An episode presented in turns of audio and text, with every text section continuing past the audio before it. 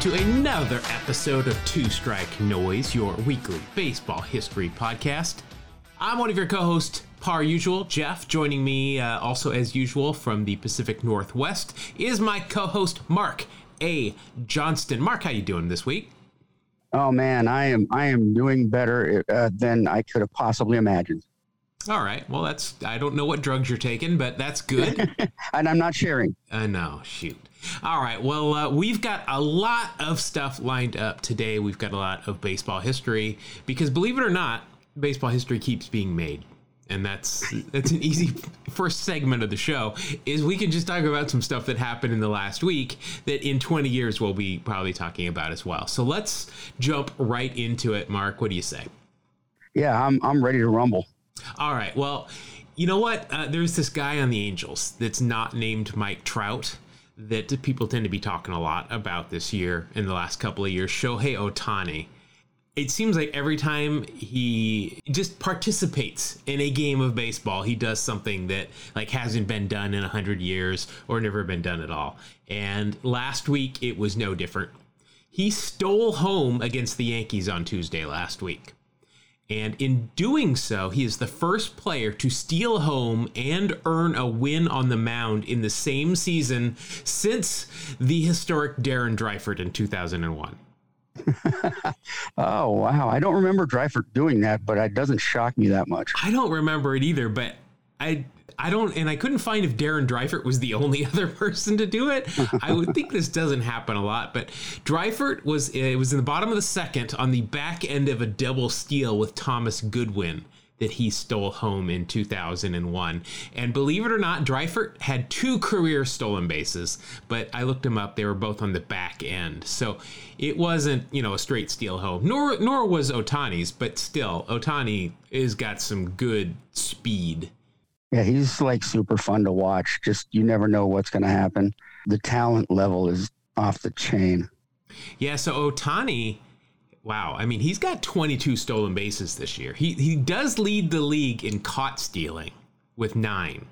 So far up and through until Sunday when we're recording this, career-wise, he has 51 stolen bases and he's only been caught 17 times. Not bad. Yeah, coming into this season, he would he'd only been caught eight times. He's been caught nine times this year already. So I think he's he's obviously running more. He's run 31 times before this 15 was his season high of attempts. I, I just don't think it's natural for pitchers to steal bases. No, and you don't want because you don't want them to get hurt. They're generally not. I mean, that's not something they do or practice, so it can be awkward looking. I'm trying to be I'm trying to be polite to, to uh, you know to pitchers, uh, but yeah, that's just generally not something you want to do. You don't want your especially if you're you know like back uh, in the in the 80s and 90s when pitchers would wear the warm up jackets on base. You can't steal in those. Yeah, you risk uh, putting a tear in them. Stuff well, the like aerodynamics too. They're you know big and puffy and yeah, comfortable. Would, okay, I'm gonna go on a I'm gonna go on a quest this week. I want to try and find video of a pitcher on base with a warm up jacket stealing a base. I, I like that. I'm sure it's happened, or even just like sliding into second or, or getting into second on a uh, trying to break up a double play or a fielder's choice or something. I just want to see pitchers running with warm up jackets. I'm a simple I like man. It. Uh, something else that happened during this last week of historic importance, Abraham Toro of the Mariners, first player in Major League history to hit a grand slam off of a pitcher for whom he was traded for earlier in the season. Yeah, that was pretty amazing. I, I actually worked that game, so that was fun to watch. Yeah, so he hit it off of Kendall Graveman. Right. And yeah, they were traded. Toro has been on I mean he's he's slumped a little bit here in the last 2 weeks or so, but he's been on fire since that trade and Kendall Graveman, a little bit less so. Yeah, it, uh, it it ended up being a, at least so far a trade that's worked out for the Mariners pretty well. Yeah, well, Graveman's a free agent after this year too. Well, I think Toro's under control for another year or two, so I it, it's a great trade regardless. I think yes. Toro's played over his head so far, but he's a he's a serviceable, you know, infielder, and uh, he's got a great last name, Toro. Now, if he's Toro. not, this is going to come up a little bit later, but if he was not, if if somebody doesn't nickname him the Bull, I'm going to be very frustrated. This is a good point. Yeah, he's he might be a little small to be a bull. What's a what's a young bull called? Um, a young bull, I think. a calf, a, male. I don't know. I don't know. A bullet, a bullet. I like that. I've just coined that. All right, so maybe we'll, maybe we'll circle back to what what is a young bull called, or a small bull, a miniature bull. Do they have miniature bulls? They have miniature horses. I don't know. We'll see. Would anybody be afraid of a miniature bull? Because uh, well, I'm horns, pretty afraid of bulls. Yeah, I think, I think the horns are enough to dissuade me from. Be like little, little hole punches. Yeah. All right, let's uh, let's get on here to this is a new segment that I want to start, especially as we're wrapping up the regular season. You know, we do debuts uh, throughout the season, and there's a ton of them this week because traditionally, this is, yeah, this is when rosters used to expand to 40, and now it's just you've got an extra two spots on your roster. But so the list is long. We'll get to that in a minute. But what I want to start doing here is this is a segment. Uh, maybe we can we can come up with a better name. But for the uh, for the first installment here, we're going to call it "Remember a Game."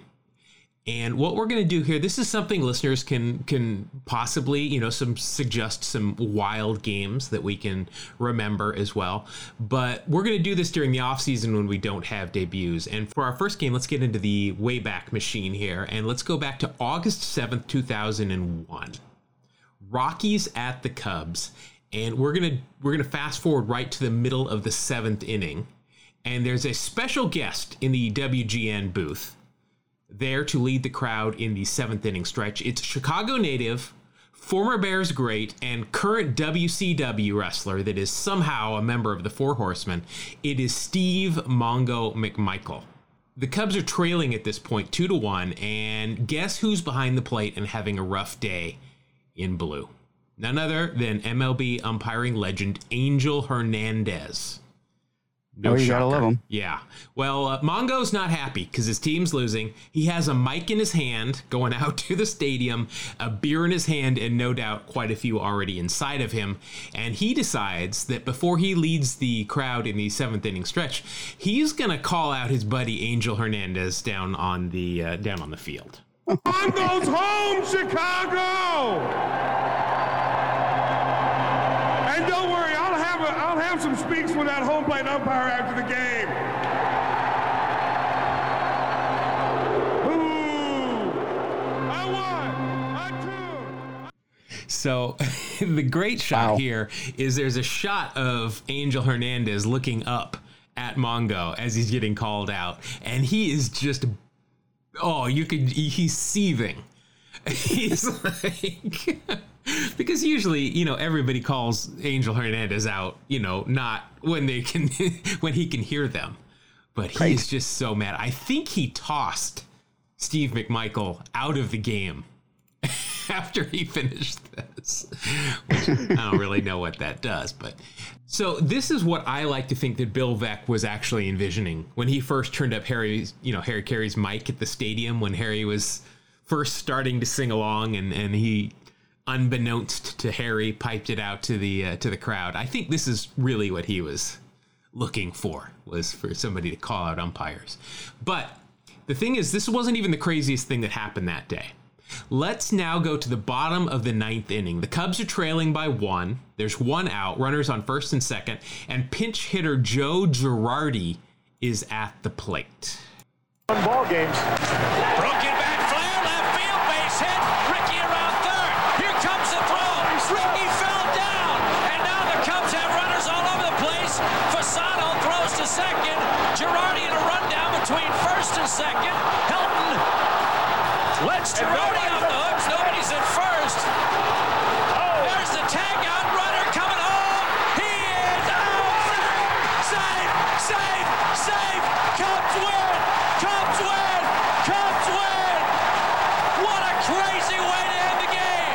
So it, this doesn't play as well without watching the video, but let me describe this for you.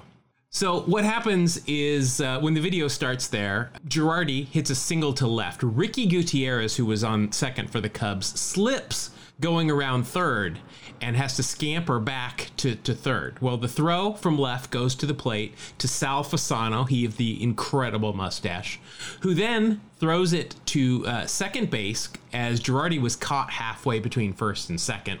Second baseman Jose Ortiz then throws it to Helton as they're trying to run down Girardi. And as this is happening, Ricky Gutierrez is inching down the third baseline towards home. Helton throws back to Ortiz, who then threw back to pitcher Gabe White, who is now covering first, who tags out Girardi. And as that happens, Goody breaks for home, sliding headfirst past Fasano's tag to win the game. So the out actually goes 7 2 4 3 4 1 and then Gabe White, the pitcher there who slapped the tag on Girardi, threw it home, but it was too late. Just a crazy way to end a game. It kind of the same way that when Arozarena slipped down, you know, between third and home and ended up crawling home. Kind of that kind of crazy. It was just a wild game at Wrigley that day back in uh, 2001. That's one of those games where you walk away going, I know we won, but what in the blue heaven happened? Yeah, the thing is, after after that kind of game, like, do you even remember that Mongo McMichael was calling out Angel Hernandez and got tossed out after singing the seventh inning stretch? Just one of those crazy, crazy games. But uh, that's so we're gonna we're gonna start doing that. We might not do it every week here until the off season because we've got uh, you know we've got debuts. But that's a that's a new thing we're gonna do a remember a game segment. So let's get into another one of our segments that uh, everybody seems to love these days. It's time for the Lars Nootbaar update. New, new, new. new. Lars Nootbaar, not a lot of action this week. Uh, Lars has worked his way back onto the bench, it seems. Uh, since we last talked, just appeared in two games, only had one at bat. But his batting average does sit at 254 right now, which is just above the Newt bar. So he's still hanging in there. All right, so now let us jump into our debut segment because we can still do it here for the next uh, month or so. This show is debuting on September 7th. We have got a there is a long long list as I as I mentioned of people that made their debuts today. I've cut it down to just a couple. We're not even going to talk about a couple of them because the first one in 1988 was Curt Schilling made his debut. We're not going to touch Kurt. Uh, let's go to 1984. Uh, first of all, show favorite Danny Tartabull. Uh, and I should say show favorite on the uh, on the diamond, not off the diamond. But uh, Danny Tartabull made his debut in 1984, along with Dave Valle, Mariner oh, legend wow. behind the dish, Yes. Dave Valle, 1984. What I thought was also interesting that in 1992, Dan Wilson also made his debut in Major League Baseball with the Cincinnati Reds, but then he would go on to the Mariners and is now a member of the Mariner Hall of Fame, even. So Yes, two two Mariner backstop legends made their debuts in different years today. Speaking of Tartabull, I was thinking about the nickname because he's nicknamed the Bull. Pretty easy Right. one. It's in his last name. Uh, there are quite a few players of note nicknamed Bull or the Bull in baseball history. So I started thinking of them. You've got Danny Tartabull, of course. You've got Greg Luzinski. You've got Leon Durham. Orlando Cepeda was the baby bull. This one I didn't know. Bobby Thomson, he of the shot heard round the world fame, was nicknamed Bull as well. And then there's a couple of bulldogs. I didn't count those, you know, there because there's actually quite a few bulldogs. But and then there were some other players that I hadn't even heard of that were nicknamed the Bull. But that's a, a pretty popular. Again, I, I'm not sure. I'm not sure Abraham Toro is is big as. I think Bobby Thomson is the smallest of that group, and he was probably he probably still quite a bit bigger than Abraham Toro. Right. And Baby Bull has already been used. So Yeah. Also, 1973. Here's a mad dog. Bill Madlock made his debut. Bill Madlock. Wow. I haven't thought about him in a while. Great hitter. Absolutely. He, I, I think Boggs broke his record, but before Boggs, he uh, he was the leading third base. I think he had won more batting titles as a third baseman than anybody else in baseball. He's he might he's a show unto himself. He's uh, he had a lot of temper issues, but I love Bill Madlock. Also, 1950, Jimmy Piersall made his debut. Now we've talked about Jimmy before. He is the subject of the book and movie. Uh, Robert De Niro actually played him called Fear Strikes Out. It's about Jimmy's bipolar issues. Uh, we've talked about him. He ran the bases backwards after hitting a home run. He once stepped up to bat wearing a Beatles wig and playing the air guitar on his bat. I don't think Angel Hernandez would have allowed that. Uh, he led cheers for himself in the outfield during breaks and play. He talked to Babe Ruth behind the center field monuments at Yankee Stadium. And he once got into trouble for spanking the four year old son of teammate Vern Stephens in the Red Sox clubhouse during a game. Okay. So he didn't just get in trouble for spanking somebody else's kid, it was in the Red Sox clubhouse during a game. And I don't want to know how that happened. Uh, very odd. Yeah, very odd. Remember, Jimmy also went on to call White Sox games with Harry Caray, and despite the antics that I just talked about during disco demolition and, and that whole fiasco when there were people on the field, he was yelling at them for disrespecting the game. Hmm. the, the guy that came to bat with a wig on and playing the air guitar was talking about p- other people disrespecting the game. Final one, 1931, Van Lingle. Now we've talked about him when when we were talking about not nicknames but just good names in baseball. Uh, Tommy Lasorda gave him the nickname Mungo, so he's typically referred to as Van Lingle Mungo. Very uh, odd song that we've played Yes. before that is kind of an earworm. Like I am now singing it again because I've remembered it. Great story, though, and I think we might have told it before. But while visiting Cuba, Mungo, I just like to call him that because it's a good nickname, was caught in a compromising position with a married woman by her husband. Mungo punched the husband in the eye, leading him to attack Mungo with a butcher knife or a machete. Not clear which. Fact, just just a very large, sharp object, which required Dodgers executive Babe Hamburger, which in itself is a great story. Man, Babe Hamburger. Babe Nice. Hamburger. He had to smuggle Mungo in a laundry cart from the hotel to a seaplane waiting at the wharf in order to quickly escape the country. All I can do is shake my head. Whenever you've got a story that includes Van Lingle Mungo, Babe Hamburger, and having to smuggle somebody in a laundry cart to a waiting seaplane because of a knife wielding jealous husband, I mean that's that's good stuff right there. Yeah, I've heard a few of those stories, but that's uh, the best one. So uh, that's it for our debuts here uh, for September 7th. Now let's move on to trivia.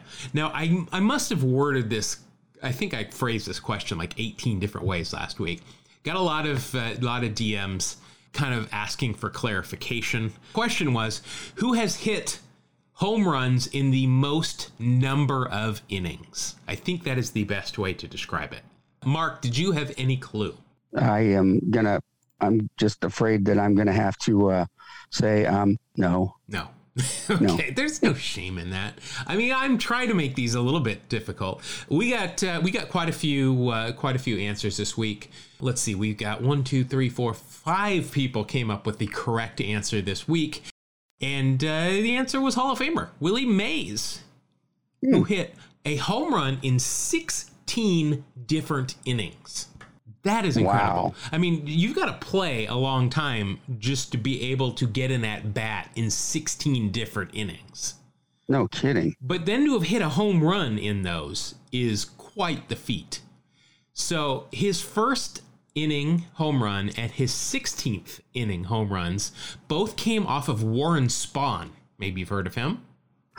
The one in the first inning was the first of May's career as well. Oh wow. And the one in the 16th inning broke up one of the all-time greatest pitchers duels, which provided a 1 nothing victory for none other than Juan Marichal over Warren Spahn. Wow. Now that's a game of Hall of Famers. That's impressive. Yeah. All right, so let's move on quickly to our trivia question for this week.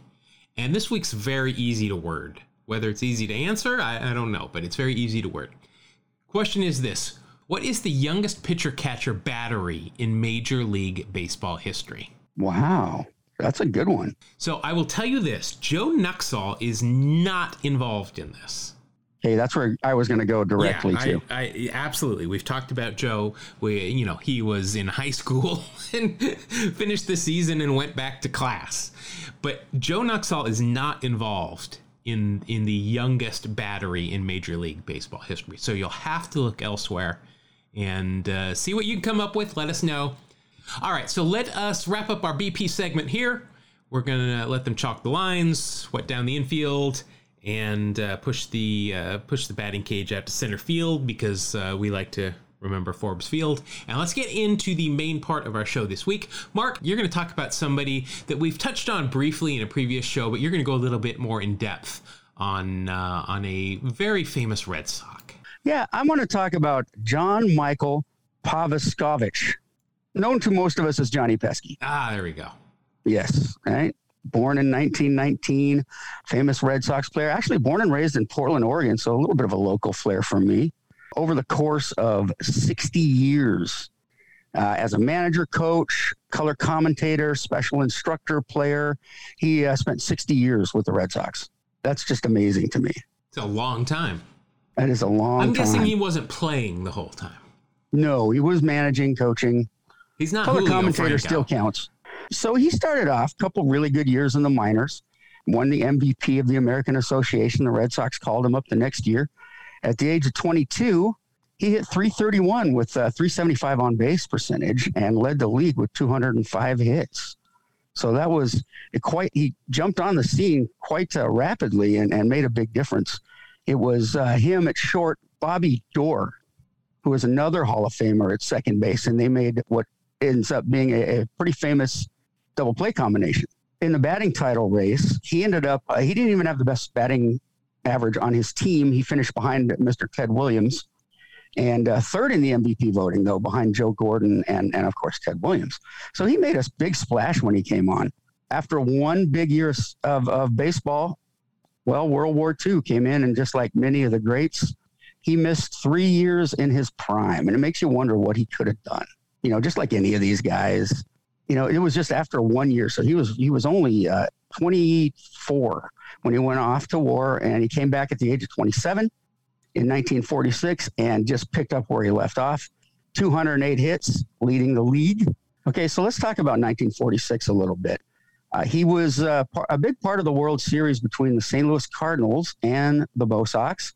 And this was actually the Red Sox first appearance in a World Series since 1918. The Red Sox like to put a lot of time in between their World Series, uh, except for very recently. yeah, they've, they've stopped that. So something pretty famous happened during this World Series. You might have heard of Enos Slaughter's Mad Dash Ohm. It's where legend says that Enos Slaughter scored from first base on a single, but it was actually a double.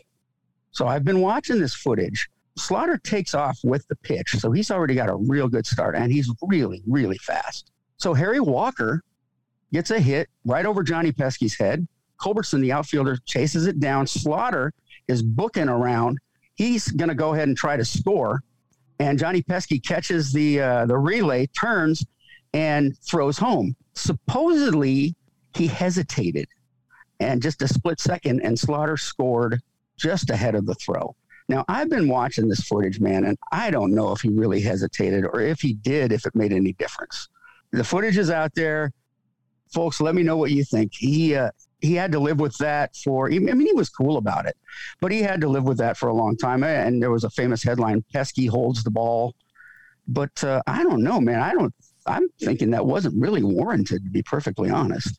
Now, as a, as a hitter, you uh, you got a guy that has an on base percentage like Johnny Pesky. You would want him to steal a lot of bases, right? Well, he wasn't quite the fastest or best base stealer there was.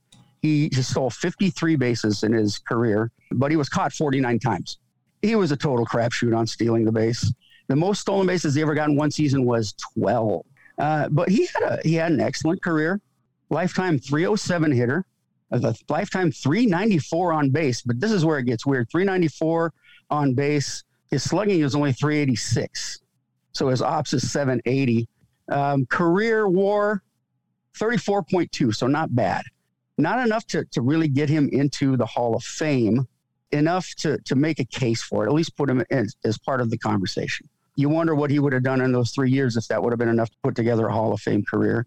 as a shortstop, he uh, his WAR is still not super high, but it does outrank Hughie Jennings, who is a shortstop in the Hall of Fame. So you know, another case. I don't see him as a Hall of Famer guy, but um, I certainly see him as someone who uh, we don't hear about that much, who was quite a fantastic baseball player. And remember, we talked about the pesky pull, and he actually only had like two or three home runs that were home runs because of that pole, but Yes. still somehow it was named after him. The story goes, and it's told by uh, former pitcher Mel Parnell. Um, he on the broadcasting crew, and he told a story about Pesky hitting a game-winning home run around the pole, and its official measurement was 302 feet. But the one time that Pesky homered in a Parnell start, it was in a losing cause, and by Pesky's own recollection, the decisive eighth inning home run he hit in the 46 home opener did wrap around the pole, but they think that's one of only one or two he he did not he was not exactly a power hitter as we discussed with a total of 17 career home runs so he may have launched uh, two or three launched might be a strong word he may have popped two or three over the pesky around the pesky pole but uh, it wasn't named for him for hitting 100 home runs back there I'm watching that. I watched the video of that uh, of the the mad dash by Enos Slaughter. Yeah, Just looks like uh, I, I don't know that Pesky's gonna get him, even if he doesn't hesitate there. He's in deep short, and it had to be a perfect throw. that's a great point yeah That's a that was a great job of base running by Enos Slaughter, though. oh my goodness he's flying on that he takes off as the the pitcher's winding up and he's gone I mean, he does not let up. He is just gone, and he flies home. That that was definitely it. Got the right moniker, the Mad Dash, for sure. You know, Pesky when he catches it from the outfield, Slaughter is just getting. You know, he's like maybe one step off of third towards home. But Right. Pesky's momentum wasn't going towards home, and he is off the infield grass. He's in the he's in the shallow outfield. So, I mean, that would have been a really tough play. That was a fun play to watch, though. It is actually, folks. Go watch it. It's uh, a nice little bit of baseball history, and it's uh, it's interesting to watch because it is. You tell me, did he hesitate too long? Like Jeff said, would his throw have even got him? Good questions. Would have had to have been a perfect throw. And it didn't look, you know, like I said, he didn't have a whole lot on the throw. I don't know if he had a good arm or not. Thanks for making me watch. You didn't make me watch it. Thanks for letting me watch it. I twisted your arm. All right, so that was a little bit more about Johnny Pesky. The uh, was he, he wasn't really that pesky though, was he? He was a good bunter, but just didn't have the speed. He was he was pesky in, in that he could get on base. So he was a pesky dude to keep off bases, but yeah, he wasn't. Uh, he's not going to run Well, real fast. I guess you know, getting on base. He led the league in his first three years in hits, so I guess that's pretty pesky. right? Yeah, and it's interesting to think because that was he he led the league in hits and then three years away from baseball and then led the league in hits again. So it makes you wonder if he would have done it all those years. All right, so uh, let's get on now to the final segment of the show. It's been described as popular before. Let's see if it continues to be so. It is time for Wax Packs Heroes. Hero stars in his eyes. Wax back hero.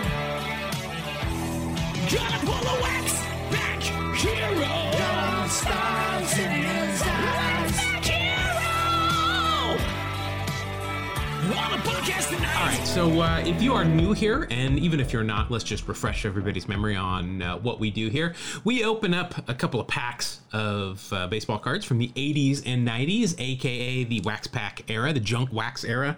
Whole bunch of different ways you can describe it, but uh, we're going to open them up and we are going to take a look at the players that we pull out and we are going to assign them a value, which is determined by the baseball reference war of the year of the pack for that player.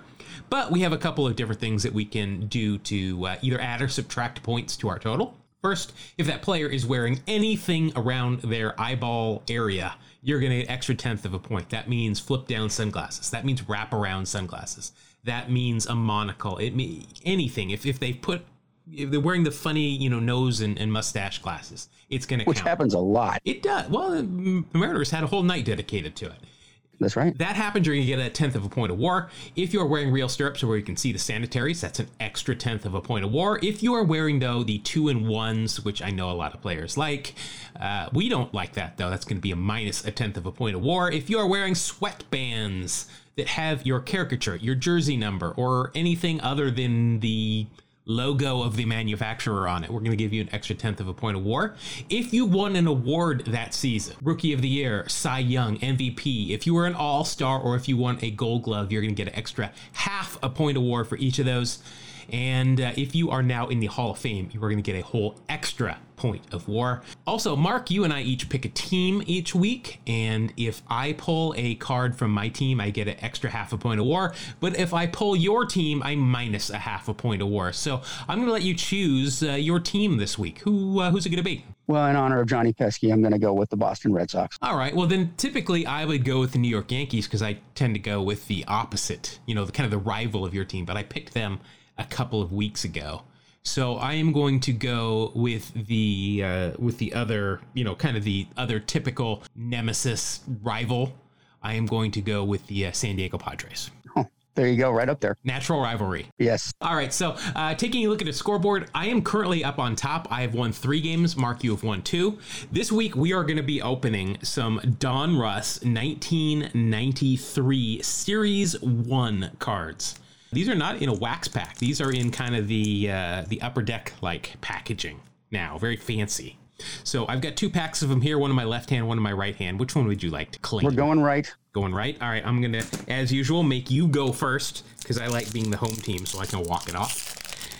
Let's go ahead and uh, open these bad boys. Oh, they're high gloss because here we go. Oh, yeah. That's, that's the stuff right there. There you go. All right, we are going to start off with a strong start here for you because I've never heard of this guy. It is a uh, pitcher for the Philadelphia Phillies. It's Keith Shepherd. Okay, uh, Keith Shepherd. Yeah, um, not quite familiar with him myself. well, he spent four years in the big leagues, and all four years were with a different team. And he only ended up with uh, 41 games in the big leagues. In 1993, he was in Colorado, which probably doesn't bode well for you a pitcher in Colorado. He went one and three with a 6.98 ERA, which is probably about league average for Colorado at that point, and uh, an ERA plus of 70, and that equates to a WAR of minus 0.4 right off the bat. I like I like where this is headed. That's always good to start in the hole. All right, so if you want to learn a little bit more about Keith Shepherd, go ahead and look him up on the Wikipedia page. We're not going to talk about it here, but there is some. Uh, some crazy stuff there that uh, Mr. Shepherd and an ex girlfriend went through at one point. So, all right, we're just going to move on to the next card. Here you go. You've got a rated rookie card. And right. uh, here he is with the Hammers. It is outfielder Melvin Nieves. Man, you know, I, the name sounds familiar, but it might be just from collecting cards. I believe I know this name mainly just because I was still working in Atlanta at that point. But Melvin Nieves ended up seven years in the big leagues, only one with Atlanta. In 93, he was with the Padres, only appeared in 19 games, 52 OPS plus, and a war of minus 0.3. and there is nothing on this card that is going to help you out either. So again, I, I, I, like where this is headed. That's a minus 0.7 right out of the gate. Did Donruss do this to me intentionally? I mean, did You they have the picked- foresight to pull it off? You picked this pack, uh, just a reminder. That's true. All right, so uh, next we get to a guy. We've actually talked about this guy quite a bit. This is a great looking card. It looks like it's uh, in Toronto. It's a catcher for the Texas Rangers. It's a Geno Petralli. Geno. Gotta love Geno Petralli, man. Just the name itself is, is the most Italian name you could think of. Yes, but of course we did, discovered that uh, he is of Icelandic descent. Right. He's, I think he's pretty clearly Italian. Uh, 1993 was his final year in the big leagues. 12 years in the majors, nine of it with the Rangers. In uh, 1993, he was 33 years old, and uh, he was pretty much a backup catcher at this point. Only appeared in 60 games, and ended up with an OPS plus of 80, and that equates to a WAR of 0.2. You're in the positive. Oh, good. I'm pulling a little bit out of the, the giant hole I'm in. Yeah, now unfortunately, this is an action shot. He's like up in the air, but he's wearing his catcher's gear, so I can't see his stirrups. Nothing there. Oh, but he he does have eye black on, so that does count. So uh, that'll get you a positive 0.3 on that, and uh, you're working your way back to a positive. I need a Hall of Famer. Oh, I think we've talked about this before. In 1987, And that's funny. I've, uh, Hoyt Wilhelm has come up an awful lot in my reading this last week. And here he is again because uh, in 1987, Petralli committed six passed balls in one game to tie the major league record, which was also set when uh, Hoyt Wilhelm was on the mound. right. Yeah, this is not necessarily the fault of the catcher. no. Uh, and Charlie Hough was on the mound, who obviously was a knuckleballer, and we've talked about that. All right. Well, this is going to make you happy. It's probably not going to get you a whole lot of points, but uh, it is none other. And here he is with the Royals, not with the Mets or the Cardinals. It's show favorite Gregg Jefferies. Gregg Jefferies. So, what'd you say he's with the The Royals. Yeah. Royals on this part? Yeah. Oh, wow. So uh, Gregg Jefferies spent one season with the Royals in 92. In 93, he began his stint with the Cardinals, where he was only there for two years. I thought he was there longer. But uh, get this, he was an all star in 1993, so that's good. Got MVP votes, had 16 home runs, 83 RBI, an OPS of 894, which was good for a 142 OPS plus, and that will get you a 5.1 WAR. Plus, he you. was an all star, so that'll be 5.6. Gregg Jefferies pulling me out of the hole. That a boy. Yeah, those all those rookie cards might not have really helped you financially, but he's helped you here in Wax Pack Zeros. All right, so you're at 5.2. Now we've get uh, another slugging outfielder uh, that you would think of with the Mets, but he had uh, pretty. I think he spent a couple of years with the Dodgers. It is Darryl Strawberry. Yeah, Darryl actually spent a little, uh, what, three or four years? Let's see. Darryl Strawberry spent three years with the Dodgers. He spent eight with the Mets. Believe it or not, he was on the Yankees for five years. It's a long time. And he also spent one year that I do remember in San Francisco. But in 93, it was his final year with the Dodgers. He only appeared in 32 games, a 58 OPS plus, and that equates to a war of minus 1.0. And there's nothing on this card that's going to help you out.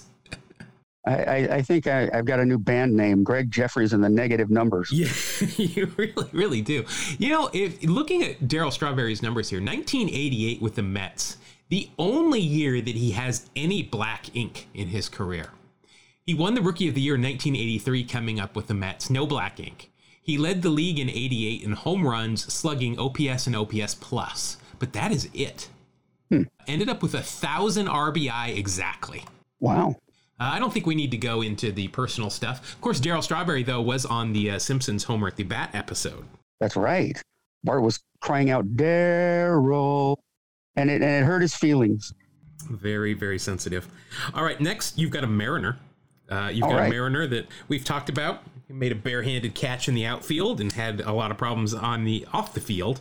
But uh, here he is, Kevin Mitchell. Kevin Mitchell, a, a heck of a slugger, but um, fairly inconsistent. And as you said, had his off the field problems. Yeah, so in 1993 was his first of two years, two and a half years with the Cincinnati Redlegs. He appeared in 93 games. He had 19 home runs, 64 RBI, and a 160 OPS plus. Not too bad. That equates to a WAR of 2.6. Plus, he's got eye black on here, so that is a 2.7. All right. Uh, next, well, this is going to be a fun. Well, there's a fun one here. You have got a card that is in neon. It's not actually, but it's uh, Deion Sanders. Time time. My favorite players of all time. So let's see. You know, Neon played for nine years in the big leagues. Only one year, though, did he play more than 100 games.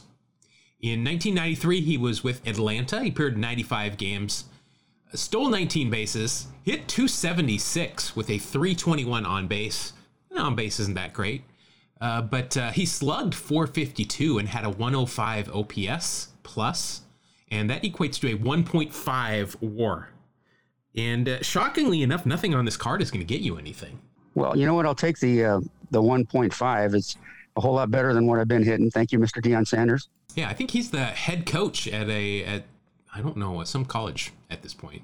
You know how closely I follow football, but uh, yes. all right, let's go on. Wow, you've got you have got some names here from the late '90s in terms of slugging. I guess Strawberry is more of the late '80s, but here you have got with the Texas Rangers none other than the chemist Jose Canseco.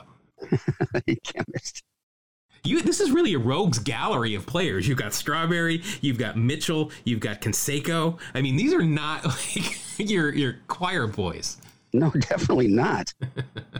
So let's see. In 1993, his uh, well, shockingly enough, he didn't play the whole year, which I know is a shock to everybody. Appeared in only 60 games, hit 10 home runs, 46 RBI, still had a 106 OPS plus. Now, looking at this, Canseco played for 17 years in the big leagues. He never had an OPS plus under 103. Huh. So every single year of his career, he was above the major league average of OPS. That's impressive. I, I did not have any idea. A career OPS plus of 132. And uh, let's see, in 1993, that equates to a war of 0.1. Uh, good news for you, he's wearing some wraparound sunglasses, so that will uh, get you a 0.2. I don't think, have we ever pulled a Jose Canseco in this before? I don't think we have. There's we plenty have. we can talk about. Yeah, I don't think we need to talk about all of it, but uh, of course, with the Rangers, he did his his best Pele impersonation with the header over the over the wall for a home run. One of the most iconic moments in, in Major League blooper history. Yeah, and then he was with the Red Sox, wasn't he, when he injured his elbow pitching Yes. in a blowout? Like a looked like a freak out there. Yeah. All right. So uh, you are at 8.6. Now, this is a cool card because it is a pitcher for the Cubs. It is Jeff Hartsock, who I don't remember, but this is a great card because he is clearly throwing a palm ball in this Oh, card. nice. Uh, Jeff Hartsock, one year in the big leagues, and that was in 1992. So you're not going to get anything out of this. He appeared in four games for the Cubs, 6.75 ERA. So he can keep his stats. I'm looking at his uh, 92 and his whip was over two. So you know what? that that's fine. He can be. He can not play in in my year. That's fine. Yeah, alumni of North Carolina State University. That's about the you know the highlight of his uh, of his, of what we can talk about him. But uh, still, made it to the big leagues. He's uh, he got uh, in the uh, encyclopedia. So congratulations. All right, so you are still at eight point six. Next, we move on to well, you're going to get points right off the bat because this guy's wearing goggles. Reminds me of uh, of a dog that used to pedal Budweiser. I think it was uh, back in the day. I think I know who you're talking about. it's Spuds MacKenzie himself, Chris Sabo. Not a great public speaker, as we've uh, as we've played the clip of him during the 1990 World Series parade in Cincinnati. I think he had his first beer ever during that. He was, he was uh, uh, 1988 Rookie of the Year. In 1993 was his final year with the Reds. Appeared in 148 games. Uh, 21 home runs. He had, you know, he had some pop for a while there. 82 RBI, a 100 even OPS plus, and that equates to a 1.4 WAR. Now he does have the goggles on, but he also is wearing two and ones because he's lazy. So you're just gonna get the 1.4. I was watching a uh, a jersey giveaway the other day, and the guy drew a Chris Sabo jersey, and I was like, "Oh, lucky guy." Okay, what's the next one? So, according to the internets, which is never wrong, he's currently the head baseball coach at the University of Akron. You know what they are? What their uh, mascots is? I don't. The Zips, I think. The, z- the zips. The Zips, which are apparently kangaroos. Oh, I don't know. I, I think that's their what their logo is a kangaroo, and I I know they're the Zips. So we'll just say that that has something to do with each other. All right, so you are at 10 even, and next you get a pitcher for the Los Angeles Dodgers. It is Steve Wilson. This is a left-handed reliever. I remember I know him because of uh, the baseball game I used to play. In uh, 1993, it was his final year. So he was a left handed reliever and he retired at the age of 28. I have to assume it was injury based because, have to, again, because he should have pitched till he was 57. yes. Uh, let's see, went 1 and 0 in 25 games with a 4.56 ERA, and that equates to a war of 0.2. Uh, he does have real stirrups as well, so that'll get you a 0.3. Well, I got that going for me. Okay, next you get uh, we like we've we've both professed that we liked this guy when he was playing. Here he is, center fielder for the Red Sox, Ellis Burks. Oh yeah, I loved Ellis Burks. All around dangerous player. I think he was a, a rookie. He had the rookie card in the '87 Topps, didn't he? He had that nice wood grain. Was it 87? Yeah, it wasn't. He wasn't a he wasn't a rated rookie or a. a it was the '88 Topps that he got the Topps All Star rookie, but he does have an '87 uh, baseball card from Topps with that wood grain. Gotcha. Uh, let's see though. Ellis Burks, 18 years in the majors. Very nice. Finished in Boston in 2004. Only in 11 games, but I don't I don't remember that. Uh, 83 or I'm sorry, 93 though. Uh, he left Boston first year in Chicago with the White Sox, first and only year. Not a bad season. 17 home runs, 74 RBI, 275 batting average, and a 114 OPS plus, and that equals a WAR of 2.9. Uh, he no no eye black here on this. I thought he did, but nothing there. So that'll just be a positive 2.9 for you and bring you up to 13.2. We're just happy that we got another positive uh, number. About time. Ellis Burks only hit one walk off home run in his career. Huh. Kind of uh, interesting. He Uh, played in exactly 2,000 games. he probably reached that mark and said that's enough. Pretty good career numbers, though 402 career doubles, 63 triples, and 352 career home runs. Not bad. Yeah, 291 career average, 181 stolen bases. Yeah, I mean, he was a really good, uh, really good uh, player. Good defensively. Won a gold glove. Yep. All right, so you are at 13.2. You've got two cards left.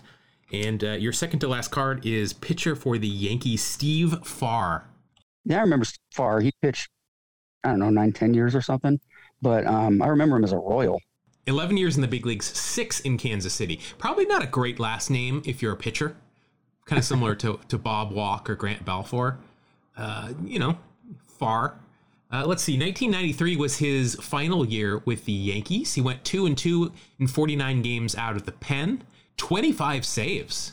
He must have been their closer, obviously, in in 1993. Actually, finished his career with three. Or no, I'm sorry. Finished his career with 132 saves. Uh, let's see, an ERA plus of 100, so right on the league average. The year before with the Yankees, he had a 253 ERA plus. He finished with a 1.56 ERA and 30 saves, 37 strikeouts in 52 innings, and only 19 walks. Wow. Wow, that would have, uh, if you would have pulled that, that would have been a 2.6 war, but instead you get the 0.3. So close. All right, so your final card is a left-handed pitcher for the Guardians. It is Derek Lilliquist. Lilliquist, I do remember. Yeah, uh, lefty reliever. He retired at the age of 30. So again, What? guessing there was some injuries involved there. 1993 though, he was with Cleveland, went 4 and 4 in 56 game uh, 56 games, had 10 saves, a 2.25 ERA, not too shabby, and a 194 ERA plus. Again, in 1992, he had a 2.25 ERA plus with a 1.75 ERA. If these were 92 cards, you would be doing very well. Uh, 93, that equates to a war of 2.3, which is not bad, and he's got real stirrups, so that's 2.4. Eric Lilliquist coming through in the clutch. Yeah, very nice. So that will bring your total up to 15.9, which is not bad, especially the way you started out. Right. It was a little rough at the beginning. All right, so uh, let's see. We did not have uh, you didn't have any Yankees in that, did you? Nope. Or did you have was Steve Farr? Wait, Steve Farr is in a Yankees uniform here. Oh, he is. So uh, I, I was trying to short you apparently. Wait a minute. I, I picked the Red Sox. Oh, all right. Well, then Let's try never mind. Yeah. Oh wait, we got Ellis Burks. Oh, yeah. All right, so uh, I was trying to short you here. I, I said you had 15.9. I forgot that you had picked the Red Sox um, as your team, and Ellis Burks was with the Red Sox here. So you're going to get an extra half a point there, and that'll bring you up to 16.4. Let, let it never be said that I am not all about being fair. No Padres, though. Okay. I won't say it then. All right, so here we go with my pack. Let's crack the back here. Oh, yeah. Uh, I am going to start off with a shortstop for the Mets, who's most definitely got some real stirrups. I think that's probably all I'm going to get here. It is shortstop Kevin Baez. I thought you were going to say Kevin Elster. Well, that would have probably been a lot better for me. Uh, let's see, Kevin Baez. Oh, well, you know, he spent three years in the big leagues. All of it was with the Mets. 93 was the only year that he played in double digits. He got into 52 games, uh, an on base of 259, and an OPS plus of 40. That equates to a war of minus 0.2. He does have real stirrups, though, so I am only going to start out a minus 0.1. But nonetheless, it's a minus. Kevin Baez uh, managed the Long Island Ducks for a couple of years, that independent team. Ricky played there for a little bit. But uh, all right, next. Oh, this is a guy that I like You know this guy, and I know him from the A's, but here he is with the Mariners. It's Dann Howitt. Dann Howitt, I believe, uh, yeah, I know, got the last home run hit off of Nolan Ryan. Yeah, so Dann Howitt, that's Dan with two N's, mind you. Dan Paul John Howitt. That's a lot of first names. Let's see, six years in the big leagues. Four of it was within Oakland. In 93, spent, uh, he only got into 32 games with the Mariners. This doesn't bode well. Uh, he did have two home runs that year, a 61 OPS plus and a WAR of 0.0. Nothing on the cards is going to help me or hurt me. But uh, Dann Howitt, uh, as you mentioned, hit the final home run off of Nolan Ryan, a grand slam on September 22nd, 1993. Nolan Ryan left the mound and retired after uh, after the. I guess it was probably after the year. I don't think he retired right on the on the spot. All right, so that doesn't help me at all, Dann. Can we pick it up a little bit? All right, so I'm still at minus point one. My next card is pitcher for the Royals, Bill Sampen. Wow. No clue. Yeah, so far, if I had paid money for this, well, I did pay money for this pack, but if I had paid like a dollar for this pack, I'd be a little upset. Uh, Bill Sampen, probably best known with the Royals, where he spent most of his five-year career. In 1993, he was with the Royals. He went two and two with a 5.89 ERA, which uh, equates to a 79 ERA plus and a minus 0.2 WAR. And there's nothing that's going to help me here. So I am uh, going the wrong way as you did uh, to start your pack. Bill Sampen owns an instructional baseball program known as Samps Hack Shack, which is rather an odd name for a pitcher, but okay. Next, I've got a rated rookie. Oh boy, I'm sure I'm going to cash in on this. But he is with the Padres, so there Oh. is a half a point right off the right off the bat for me. It is first baseman outfielder Dave Staton. Dave uh, Stanner Staten, yeah, one or the other. S A T A T O N. He looks like he's about 14 in this picture. 1993 was his rookie year. He spent two years in the big leagues, both with the Padres. Uh, let's see, he had five home runs, nine RBI in 17 games. Not too bad. 326 OPS, 690 slugging for a 163 OPS plus, and a WAR, despite of all, despite all that, of a minus 0.1 but uh, I am going to get a plus 0.5 for being on the Padres. So I am now at least in the positive at, uh, let's see, I got to do my math here. That's a 0.2. So Dave Staton, actually a native of Seattle, Washington, Hey, how about that? uh, selected in the fifth round of the 89 draft by the Padres. Oh, played for the Spokane Indians. Are they going to change their name? I, I know the Spokane Indians have been around for a long time, but I'm not sure. I haven't thought of that. I think they should. This Spokangelus. I don't think they can call them the Guardians. What's Spokane known for? Speed traps going to Pullman, Washington. That's about The all. I... Spokane Speed Traps. I like that. All right, so I am at positive point two. Next, we get now we've talked about this guy before because I made uh, we did a little story on his walk up music, which I thought used to be about pants, but it is not. Here he is, uh, listed as a shortstop for the Hammers. It is Vinny Castilla. ah, Vinny Castilla. Yeah, he had a decent career. Yeah, I believe he came up with the. I believe he came up with the Hammers and then went to the Rockies and then ended up back at the Hammers, went back to the Rockies, and then a couple of other stops, and then finished up his career with the Rockies at 38 years old. Nice career. 1993 was his first year in Colorado. Uh, ended up with nine home runs and an OPS plus of 71. Not great. And a war of minus 0.5. Vinny. And he's got two and ones. Wow, rough time. Uh, you didn't get 96, 97, or 98 where Yeah. he hit 40 home runs or more. no, it was a couple more years, and I would have had some good numbers there. Uh, not not going to help me a lot there, Vin, Vinicio Castilla Soria. His last name is Soria, but he goes by Castilla. All right, so again, not going in the right direction here. I'm not sure that uh, Kurt Knudsen's going to help me out a whole lot here with the uh, with the uh, Tigers. Kurt and I grew up together, actually. I don't believe you. Yeah, I'm making that up. I would have heard about it before this if that was true, but uh, Kirk Knudsen also grew up in Fair Oaks, California, so I know you did not.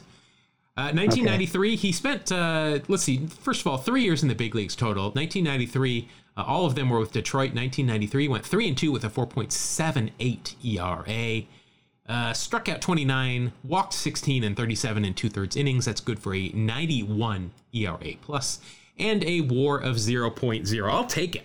I'm happy about that. It's a negative, right? My only positive points thus far have been because I had a player on the Padres. That is the only positive that I have had so far.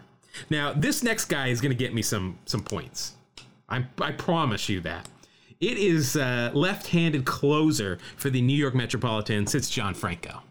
Oh, there you go. John Franco spent 21 years in Major League Baseball. That's a long time. He retired at 44. Now, see, there's the there's the age that you expect a left-handed reliever to retire at. Uh, 1993, he was 32 years old. He was not the primary closer for the Mets. He only got 10 saves, a 5.20 ERA. Uh, that's a 78 ERA plus, and I, I'm not. I can't promise a positive WAR now. In fact, it is a minus 0.8. Oh, sh- How in the world? And you know, oh, he's got real stirrups on though. I can see some space in there, so that's at least only a minus 0.7, which will take me down to a minus 1.1. This is this is ugly. it's really ugly. This is What's going on? Man. Oh, this is throughout his career, Franco supplied tickets to members of the Bonanno crime family. Okay. There was no suggestion that he committed any crimes, but his behavior was in violation of MLB rules forbidding contact with known criminals. Oh, wow. That the Bonanno crime family is uh, one of the five families that dominate uh, organized crime in New York City. Well, he's from Brooklyn. I mean, that is uh, That's true. he's right in there. Yeah, he actually um, 424 career saves. That's uh, fifth all time in Major League history. Also named captain of the Mets at one point. Remember when the Mets used to wear a big C on their uniform? Uh, Oh, if They were the captain. Yeah, John Franco was uh, one of those guys. All right. Well, uh, I'm not uh, not too excited about this next card. Uh, he's a lefty though. Uh, for the Royals, it's Eddie Pierce. Eddie Pierce. Yeah, Eddie Okay. Pierce. So when I type him into Google, his uh, baseball reference page does not appear in the first page of search results. so that's not a that's not a good thing. All right, Ed Pierce. Maybe maybe he prefers Ed. One year in the big leagues. That was in 1992. So I'm going to get nothing out of this. It's it's not a negative, dude. Well, I guess yeah. I'm going to take that as a positive. One year, two games, yeah, 1.28 ERA plus. So I would have gotten a WAR of 0.1, but uh, that doesn't matter because that's the, the wrong year. Two years in the big leagues, and uh, and he was done. So I'm going to stay steady at minus 1.1. Next uh, card for me is with the Philadelphia Phillies. It is shortstop Kim Batiste. Kim Batiste. Oh, you got me on that Or is one. it Batista? No, it, it's B A T I S T E. I think it's Kim Batiste. His full name is Kimothy. I love that. I don't know if you remember if you watched The Office when uh, somebody thought Jim's first name was Jimothy. Kimothy spent five years in the big leagues. Four of it was with the Phillies in 1993. He appeared in 79 games, which was a career high. Uh, you know, had five home runs, 29 RBI, 282 batting average, and that is an OPS plus of 96. A 298 on base average. That is awful.